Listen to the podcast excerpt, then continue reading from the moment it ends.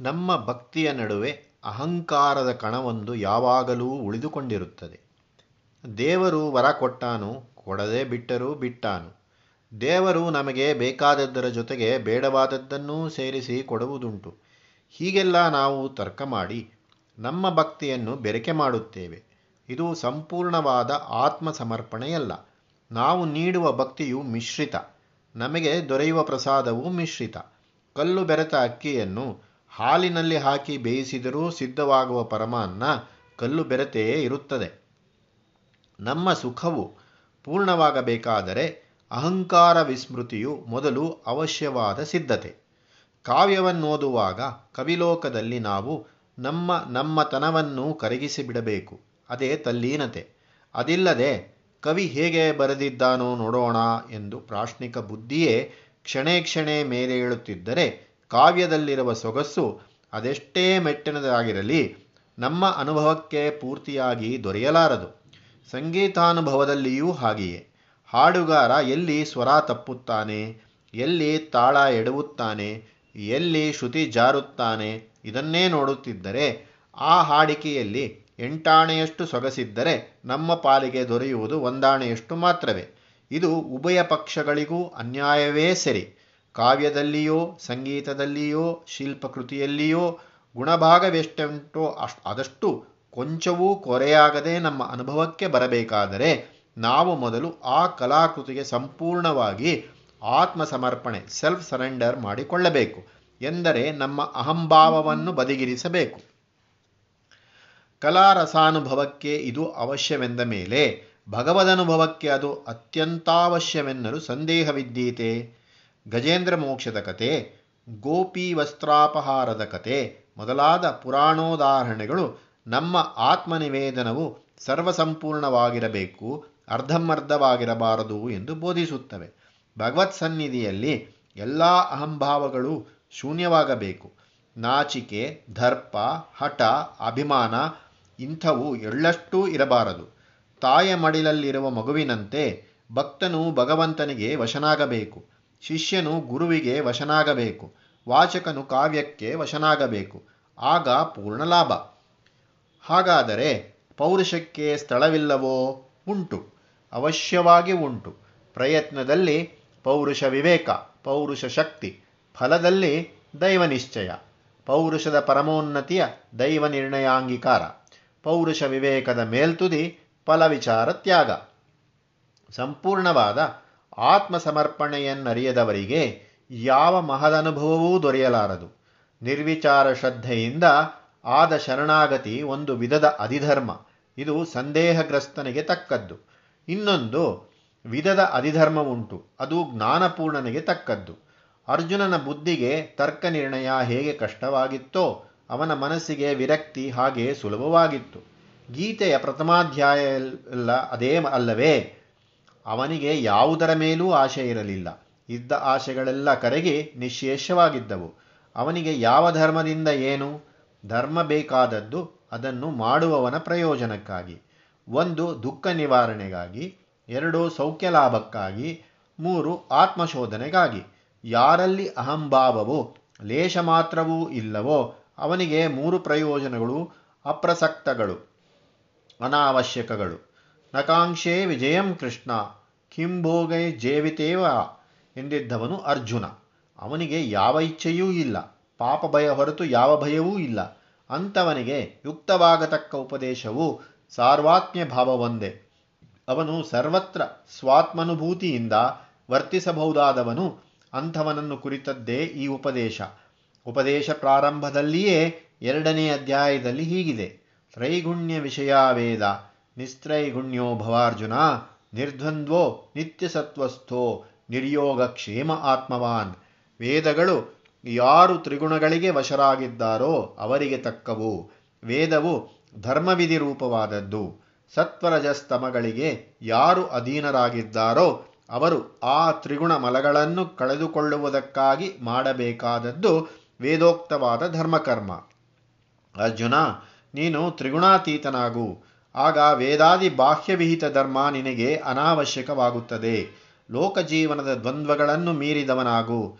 ಕೇವಲ ಸತ್ವವು, ಒಳ್ಳೆಯತನವು ಮೂರ್ತಿ ಭವಿಸಿದಂತೆ ಇರು. ಸ್ವಂತ ಯೋಗಕ್ಷೇಮ ಚಿಂತೆಯ ರೂಪವಾದ ಅಹಂತೆಯನ್ನು, ಸ್ವಾರ್ಥವನ್ನು ತ್ಯಜಿಸು. ಆತ್ಮೈಕ ನಿಷ್ಠನಾಗು. ಇದೇ ಅಧಿಧರ್ಮ.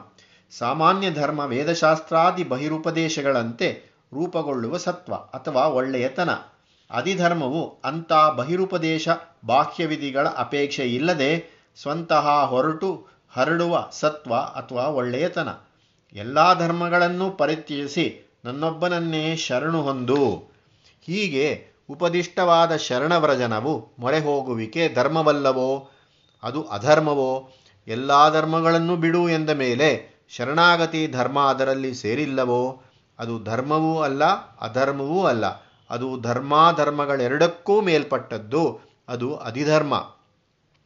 ಯಾವ ವೃತ್ತಿ ವರ್ತನೆಗಳು ವೇದಶಾಸ್ತ್ರಾದಿ ಅಧಿಕಾರೋಕ್ತಿಗಳಿಗೆ ವಿಧೀಯತೆಯಿಂದ ನಡೆದಾಗ ಧರ್ಮವೆನಿಸುತ್ತದೆಯೋ, ಅದೇ ವೃತ್ತಿ ವರ್ತನೆಗಳು ಅಂಥ ಬಾಹ್ಯವಿಧಿ ನಿರ್ಬಂಧ ಭೀತಿಗಳಿಲ್ಲದೆ ಸ್ವತಃ ನಡೆದಾಗ ಅಧಿಧರ್ಮವೆನಿಸುತ್ತವೆ. ಮೇಲಿನ ಗೀತಾವಾಕ್ಯದಲ್ಲಿ ಮಾಂ ಪ್ಲಸ್ ಏಕಂ ಪ್ಲಸ್ ಶರಣಂ ಪ್ಲಸ್ ವ್ರಜ. ಇಲ್ಲಿ ಮಾಂ ಎಂದರೆ ಪರಬ್ರಹ್ಮವನ್ನು ಎಂದೇ ಅರ್ಥ. ಶ್ರೀಕೃಷ್ಣನು ಮೂಲದಲ್ಲಿ ಪರಬ್ರಹ್ಮ, ಅವತಾರದಲ್ಲಿ ಕೃಷ್ಣ. ಬ್ರಹ್ಮಣೋ ಹಿ ಪ್ರತಿಷ್ಠಾಮ್ಯಂ, ಅಮೃತಸ್ಯಾವ್ಯಯಸ್ಯ ಚ, ಶಾಶ್ವತಸ್ಯ ಚ, ಧರ್ಮಸ್ಯ, ಸುಖಸ್ವೈ ಕಾಂತಿಕಸ್ಯ ಚ.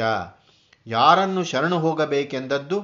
ಕೃಷ್ಣಾವತಾರವು ಯಾವ ಪರಬ್ರಹ್ಮದ ಪ್ರತಿಮೆಯೋ, ಯಾವ ನಿರಾಕಾರ ಬ್ರಹ್ಮಚೈತನ್ಯದ ಘನೀಭೂತಾಕಾರವೇ ಕೃಷ್ಣಸ್ವಾಮಿಯೋ ಮತ್ತು ಯಾವುದು ಸಮಸ್ತ ಶಾಶ್ವತ ಧರ್ಮಕ್ಕೂ ನೆಲೆಮನೆಯೋ ಮತ್ತು ಯಾವುದು ದುಃಖ ಸ್ಪರ್ಶವೆಷ್ಟು ಮಾತ್ರವೂ ಇಲ್ಲದ ಪರಮಸೌಖ್ಯಕ್ಕೆ ಮೂಲಸ್ಥಾನವೋ, ಆ ಅವಿನಾಶಿಯೂ ಅವಿಕಾರ್ಯವೂ ಆದ ಬ್ರಹ್ಮವನ್ನು ಶರಣು ಹೋಗಬೇಕಾದದ್ದು. ಧರ್ಮ ಮೂಲದಲ್ಲಿಯೇ ಸೇರಿಕೊಂಡಿರುವವನಿಗೆ ಅಧರ್ಮ ಹೇಗೆ ಬಂದೀತು? ಅವನಿಗೆ ಬ್ರಹ್ಮವಸ್ತು ಒಂದಲ್ಲದೆ ಬೇರೆ ಯಾವೊಂದು ವಸ್ತುವು, ಯಾವೊಂದು ಪ್ರಾಣಿಯೂ ಎಲ್ಲಿಯೂ ಇರದು. ಅಂಥವನಿಗೆ ಪಾಪವೆಲ್ಲಿಂದ ಬರಬೇಕು? ಸಮುದ್ರವು ತನ್ನೊಳಗೆ ಸೇರಿಕೊಂಡ ನಾನಾ ನದಿಗಳ, ನಾನಾ ವರ್ಣಗಳನ್ನು, ನಾನಾ ರುಚಿಗಳನ್ನು, ನಾನಾ ಗುಣಗಳನ್ನು ಅಳಿಸಿ ಹಾಕಿ ಎಲ್ಲವನ್ನೂ ಒಂದು ಮಾಡುತ್ತದೆ. ಬ್ರಹ್ಮ ಸಮುದ್ರವು ಹಾಗೆ ತನ್ನ ಶರಣಾಗತರ ಜೀವಗಳ ವ್ಯಕ್ತಿ ವಿಶೇಷಗಳನ್ನು ಅಳಿಸಿ ಹಾಕಿ ಏಕಾಕಾರಕ್ಕೆ ತರುತ್ತದೆ. ಬ್ರಹ್ಮರಸವು ಒಂದು ಅಧಿರಸ. ಅದು ಎಲ್ಲ ರಸ ಅರಸ ವಿರಸಗಳನ್ನು ಸಮರಸಪಡಿಸುತ್ತದೆ. ಅದು ಕಲ್ಲನ್ನು ಸಕ್ಕರೆಯಾಗಿರಿಸುತ್ತದೆ. ಕಬ್ಬಿಣವನ್ನು ಚಿನ್ನವಾಗಿಸುತ್ತದೆ. ಬ್ರಹ್ಮತಲ್ಲೀನನಾದವನಲ್ಲಿದ್ದ ದೋಷಗಳು ಮೊದಲೇ ಕರಗಿ ಹೋಗಿರುತ್ತದೆ. ನಾನಾಗ್ನಿ ಸರ್ವಕರ್ಮಾಣಿ, ಭಸ್ಮಸಾತ್ ಕುರುತೇ ತಥಾ. ಶ್ರುತಿಮತವೂ ಇದೆ, ತೈತ್ತಿರೀಯ ಹೀಗೆನ್ನುತ್ತದೆ. ಆನಂದಂ ಬ್ರಹ್ಮನೋ ವಿದ್ವಾನ್, ನ ಬಿಭೇತಿ ಕುತಶ್ಚನೇತಿ ಏತಗಂ ಹ ವಾವನಾತಪತಿ, ಕಿಂ ಹಗಂ ಸಾಧೂ ನಾಕರವಂ, ಹಿಮಹಂ ಪಾಪಮಾಕರವಮಿತಿ, ಸಾಯ ಏವಂ ವಿದ್ವಾನೇತೆ, ಆತ್ಮಾನಘಂ ಸ್ಪೃಣತೆ ಉಬೇಹೈವೈವ ಏತೆ, ಆತ್ಮಾನಘಂ ಸ್ಪೃಣತೆ. ಬ್ರಹ್ಮ ಸಾನ್ನಿಧ್ಯದ ಆನಂದವನ್ನರಿತವನು ಯಾವುದರಿಂದಲೂ ಭಯಪಡನು. ಆತನು, ನಾನು ಯಾವ ಪುಣ್ಯವನ್ನೂ ಮಾಡಲಿಲ್ಲ ಎಂದಾಗಲಿ, ನಾನು ಎಂಥ ಪಾಪ ಮಾಡಿದೆ ಎಂದಾಗಲಿ ಚಿಂತೆಯಿಂದ ಸಂತಾಪ ಪಡನು ಬ್ರಹ್ಮಸ್ವರೂಪವನ್ನರಿತವನು ಅದರಿಂದ ತನ್ನಾತ್ಮವನ್ನು ಸಂತೋಷದಲ್ಲಿರಿಸಿಕೊಂಡಿರುತ್ತಾನೆ. ಪುಣ್ಯ ಪಾಪಗಳೆರಡನ್ನೂ ಸರ್ವಜೀವ ಜೀವೋಪಾದಿ ಮೂಲವಾದ ಬ್ರಹ್ಮಕ್ಕೊಪ್ಪಿಸಿ ಆತ್ಮಸಮಾಧಾನವನ್ನು ಪಡೆದಿರುತ್ತಾನೆ. ಇದೇ ಅಧಿಧರ್ಮೀಯ ಸ್ಥಿತಿ. ಆತನು ಏನು ಮಾಡಿದರೂ ಅದು ಶಾಸ್ತ್ರದೃಷ್ಟಿಯಿಂದಲೋ, ಲೋಕದೃಷ್ಟಿಯಿಂದಲೋ ಪಾಪವೆನ್ನಿಸಿದರೂ ಆತನಲ್ಲಿ ಪಾಪಬೀಜವಿಲ್ಲದಿರುವ ಕಾರಣದಿಂದ ಆತನು ಅಹಂಕಾರ ಮಮಕಾರಗಳಿಲ್ಲದವನಾದದ್ದರಿಂದ, ಅವನು ಬ್ರಹ್ಮೈಕನಿಷ್ಠನಾದದ್ದರಿಂದ ಅವನಿಂದ ಆದದ್ದು ಪಾಪವಾಗದು. ಅವನು ಸರ್ವತ್ರಾತ್ಮಾದರ್ಶಿಯಾದ್ದರಿಂದ ಅವನ ಕ್ರಿಯೆ ಎಂಥಾದಾದರೂ ಹಿತೋದಿಷ್ಟವಾದದ್ದೇ ಹೊರತು ಅನ್ಯತಾ ಆಗಲಾರದು. ಯಸ್ಯ ನಾಹಂಕೃತೋ ಭಾವೋ ಬುದ್ಧಿರ್ಯಸ್ಯ ನಾಲಿಪ್ಯತೆ. ಹತ್ವಾಪಿ ಸಾ ಇಮಾಂ ಲೋಕಾನ್ ಹಂತಿ ನ ನಿಬದ್ಯತೆ ಧರ್ಮಿಷ್ಠನು ವೇದಶಾಸ್ತ್ರ ಗುರುವಾಜ್ಞೆ ಸಮಾಜ ಸಂಪ್ರದಾಯ ಮೊದಲಾದ ಬಹಿಸ್ಸಂಗತಿಗೊಳಪಟ್ಟು ಭಯದಿಂದಲೋ ಆಕಾಂಕ್ಷೆಯಿಂದಲೋ ಸಾಧು ಮಾರ್ಗದಲ್ಲಿ ನಡೆಯುತ್ತಾನೆ. ಅಧಿಧರ್ಮಿಯು ಅಂಥ ಭಯ ನಿರ್ಬಂಧಗಳು ಆಶಾ ಪ್ರತೀಕ್ಷೆಗಳೂ ಇಲ್ಲದೆಯೇ ಆತ್ಮೌಪಮ್ಯಾಭ್ಯಾಸದಿಂದ ಸಾಧು ಮಾರ್ಗದಲ್ಲಿ ನಡೆದುಕೊಳ್ಳುತ್ತಾನೆ. ಅವನು ವಿಧಿ ನಿಷೇಧಗಳ ಅವಶ್ಯಕತೆ ಇಲ್ಲದೆಯೇ ಸ್ವತಃ ಲೋಕಹಿತನು. ಆತ್ಮಜ್ಞಾನಿಯ ಪ್ರಸಕ್ತಿ ಮೂರನೇ ಅಧ್ಯಾಯದಲ್ಲಿ ಕರ್ಮಯೋಗ ಪ್ರಕರಣದಲ್ಲಿ ಬಂದಿದೆ. ಯಸ್ತ್ವಾತ್ ಮರತಿದೇವ ಸ್ಯಾತ್, ಆತ್ಮ ತೃಪ್ತಸ್ಯ ಮಾನವ. ಆತ್ಮನ್ಯೇವ ಚ ಸಂತುಷ್ಟ, ತಸ್ಯ ಕಾರ್ಯಂ ನ ವಿದ್ಯತೆ. ಇಲ್ಲಿ ಕಾರ್ಯವೆಂದರೆ ಕರ್ತವ್ಯ ಕರ್ಮ. ಬಾಹ್ಯವಿಧಿಯ ನಿರ್ಬಂಧದಿಂದ ಮಾಡಲೇಬೇಕಾಗಿರುವ ಕರ್ಮ. ಕಾರ್ಯಂನ ವಿದ್ಯತೆ ಎಂದರೆ ಮತ್ತೊಬ್ಬರ ಆಜ್ಞೆಗೆ ಒಳಪಟ್ಟು, ದಂಡನೆಯ ಭಯದಿಂದಲೋ, ಅನುಗ್ರಹದ ಅಪೇಕ್ಷೆಯಿಂದಲೋ ಮಾಡಬೇಕಾದ ಕೆಲಸ ಯಾವುದೂ ಇರದು ಎಂದರ್ಥ. ಆತ್ಮಜ್ಞಾನಿಯ ಸ್ವಭಾವವೇ ಸೌಜನ್ಯವಾದದ್ದರಿಂದ, ಅವನಲ್ಲಿ ಅಹಂತೆಯೇ ಇಲ್ಲದ್ದರಿಂದ ಅವನು ಮಾಡುವುದೆಲ್ಲ ಸ್ವತಂತ್ರ ಕರ್ಮ, ಮತ್ತು ಅದರಿಂದಾಗುವುದೆಲ್ಲ ಸರ್ವಭೂತ ಹಿತವೇ ಹೊರತು ಬೇರೆಯಲ್ಲ ಅವನು ಮಾಡುವುದಕ್ಕೂ ಬಿಡುವುದಕ್ಕೂ ಸ್ವತಂತ್ರನು.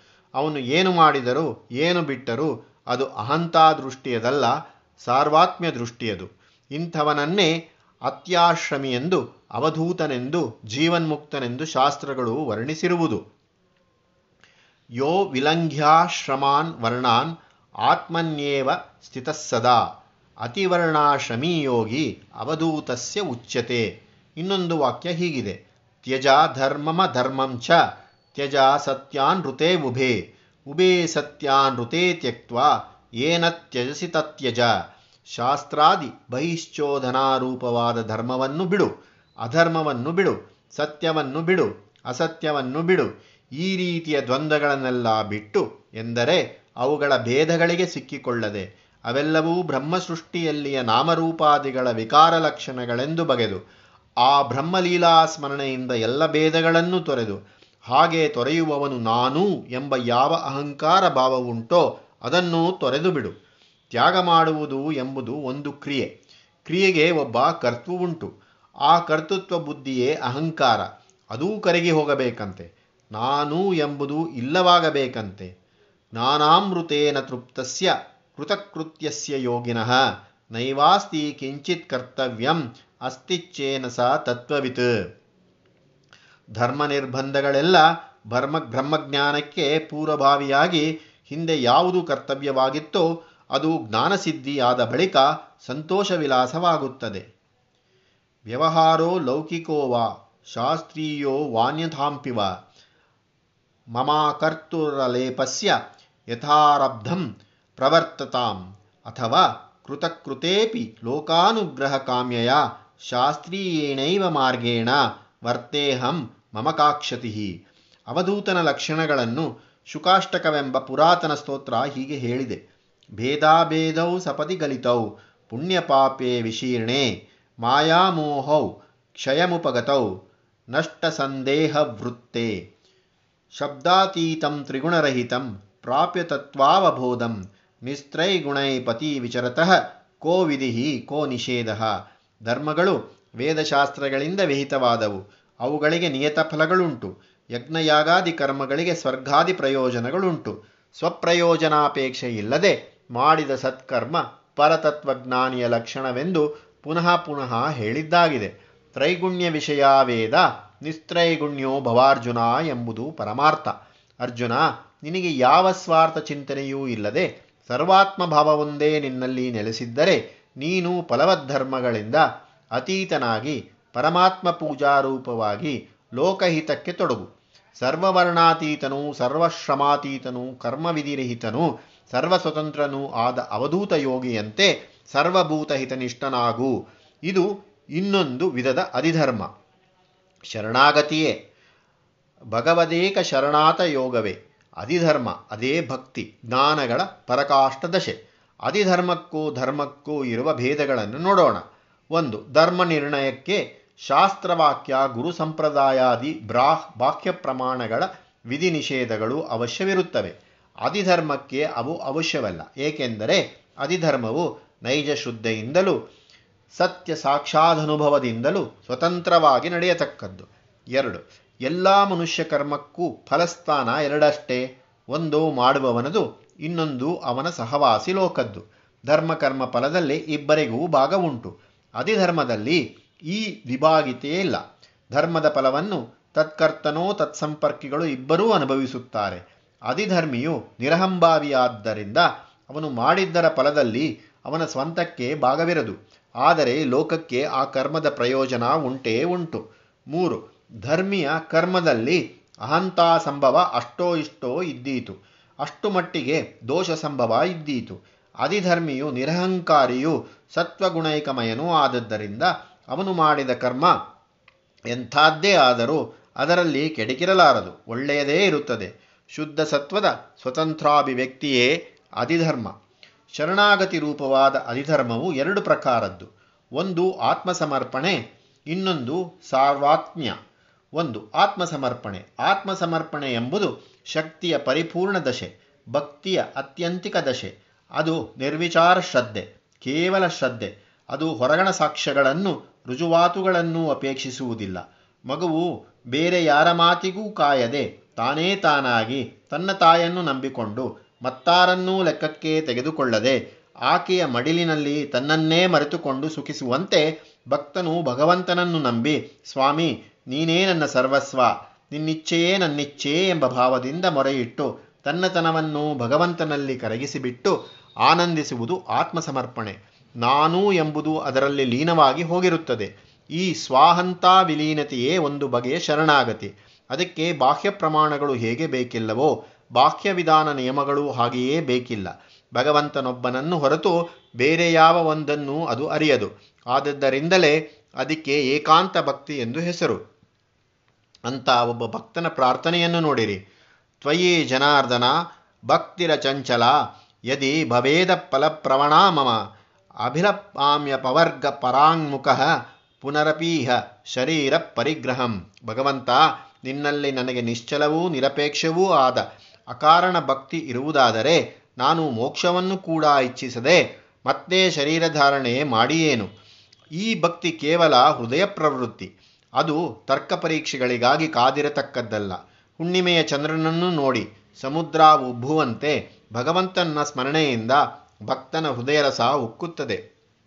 ಅವನ ಅಹಂತೆ ಹೋದದ್ದರಿಂದ ಮೋಹಶೋಕಗಳು ತೊಲಗಿ ಅವನಿಗೆ ನಿರತಿಶೀಯವಾದ ಶಾಂತಿ ಸೌಖ್ಯ ದೊರೆಯುತ್ತದೆ. ಎರಡು, ಸಾರ್ವಾತ್ಮ್ಯ. ಸಾರ್ವಾತ್ಮ್ಯವು ತತ್ವಜ್ಞಾನದ ಪರಿಪೂರ್ಣ ದಶೆ, ಜ್ಞಾನದ ಪರಿಪಕ್ವ ಫಲ ಅದು ಶಾಸ್ತ್ರ ವಿಚಾರ ಜೀವ ಸಂಸ್ಕಾರಗಳ ಫಲವಾಗಿ ಲಭಿಸಿರದ ಬುದ್ಧಿ. ಸಿದ್ಧಾಂತವನ್ನು ಅನುಸಂಧಾನ ಮಾಡಿ ಅನುಭವಕ್ಕೆ ತಂದುಕೊಂಡದ್ದು. ಈ ಜ್ಞಾನಿ ಎಲ್ಲೆಲ್ಲೂ ತನ್ನನ್ನೊಬ್ಬನನ್ನೇ ಕಾಣುತ್ತಾನೆ. ತಾಯಿಗೆ ತನ್ನ ಮಕ್ಕಳ ವಿಷಯದಲ್ಲಿ ಎಂಥ ಆತ್ಮೀಯತೆಯೋ ಈ ಜ್ಞಾನಿಗೆ ಲೋಕ ವಿಷಯದಲ್ಲಿ ಅಂಥ ಭಾವನೆ. ಎಲ್ಲರ ಬಾಳು ತನಗೆ ಸೇರಿದ್ದೇ. ತಾಯ ಜೀವನವು ಮಕ್ಕಳ ಜೀವನದಲ್ಲಿ ಹೇಗೆ ಬೇರೆತನವಿಲ್ಲದಂತೆ ಸೇರಿಕೊಂಡಿರುತ್ತದೆಯೋ ಹಾಗೆ ಆತ್ಮಜ್ಞನು ಸಮಸ್ತ ಭೂತ ಹಿತದಲ್ಲಿಯೂ ಅಭೇದವಾಗಿ ಸೇರಿಕೊಂಡಿರುತ್ತಾನೆ. ಈ ಸ್ವಾತ್ಮ ಸರ್ವತ್ರತಾನುಭೂತಿ ಇನ್ನೊಂದು ಬಗೆದು ಅಧಿಧರ್ಮ. ಅದು ಪರಬ್ರಹ್ಮೈಕ ಶರಣತೆ. ಹೀಗೆ ತಾರಕ ಮಾರ್ಗಗಳು ಮೂರಾಯಿತು. ಒಂದು ಪ್ರಪತ್ತಿ ಭಕ್ತಿ, ಎರಡು ಶಾಸ್ತ್ರಧರ್ಮ, ಮೂರು ಸ್ವಾತ್ಮ ಸಾರ್ವಾತ್ಮ್ಯ.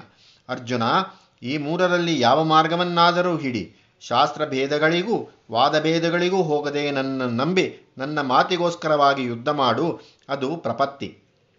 ಅಥವಾ ಕ್ಷತ್ರಿಯನಿಗೆ ಧರ್ಮಯುದ್ಧವು ಕರ್ತವ್ಯವೆಂದು ವೇದಶಾಸ್ತ್ರಗಳು ಹೇಳುತ್ತವೆ. ಲೋಕವು ಭಗವಂತನ ರಾಜ್ಯ, ಇಲ್ಲಿಯ ಜನತೆ ನಿನ್ನ ಸಹಪ್ರಜೆ. ಅವರಲ್ಲಿ ನ್ಯಾಯ ಸ್ಥಾಪನೆ ಮಾಡುವುದು ಭಗವತ್ ಸೇವೆ. ಈ ವಿಚಾರ ಸರಣಿಯಿಂದಲಾದರೂ ನೀನು ಯುದ್ಧ ಮಾಡು, ಅದು ಧರ್ಮವಿಧೇಯತೆ.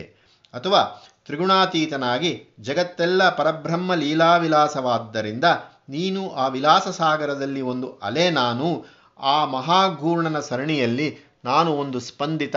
ಅದರಲ್ಲಿ ನಾನು ಬೆರೆತು ನನ್ನ ತನವನ್ನು ನೀಗಬೇಕು ಎಂಬ ಭಾವದಿಂದಲಾದರೂ ಯುದ್ಧ ಮಾಡು. ಇದು ಬ್ರಹ್ಮ ಸಮಕ್ಷತಾನುಭೂತಿ ಇದು ಸ್ವಾತ ಸರ್ವತ್ರ ತಾನುಭೂತಿ ಹೀಗೆ ನಿನಗೆ ದಾರಿಗಳು ಮೂರಿವೆ. ಈ ಮೂರರಲ್ಲಿ ಯಾವುದು ನಿನಗೆ ಒಗ್ಗುತ್ತದೋ, ಯಾವುದಕ್ಕೆ ಸಾಮರ್ಥ್ಯ ಸಿದ್ಧತೆ ನಿನ್ನಲ್ಲುಂಟೋ, ಯಾವುದು ನಿನ್ನ ಮನಸ್ಸಿಗೆ ರುಚಿಸುತ್ತದೋ, ಅದನ್ನೇ ನೀನೇ ನಿಷ್ಕರ್ಷೆ ಮಾಡಿಕೋ.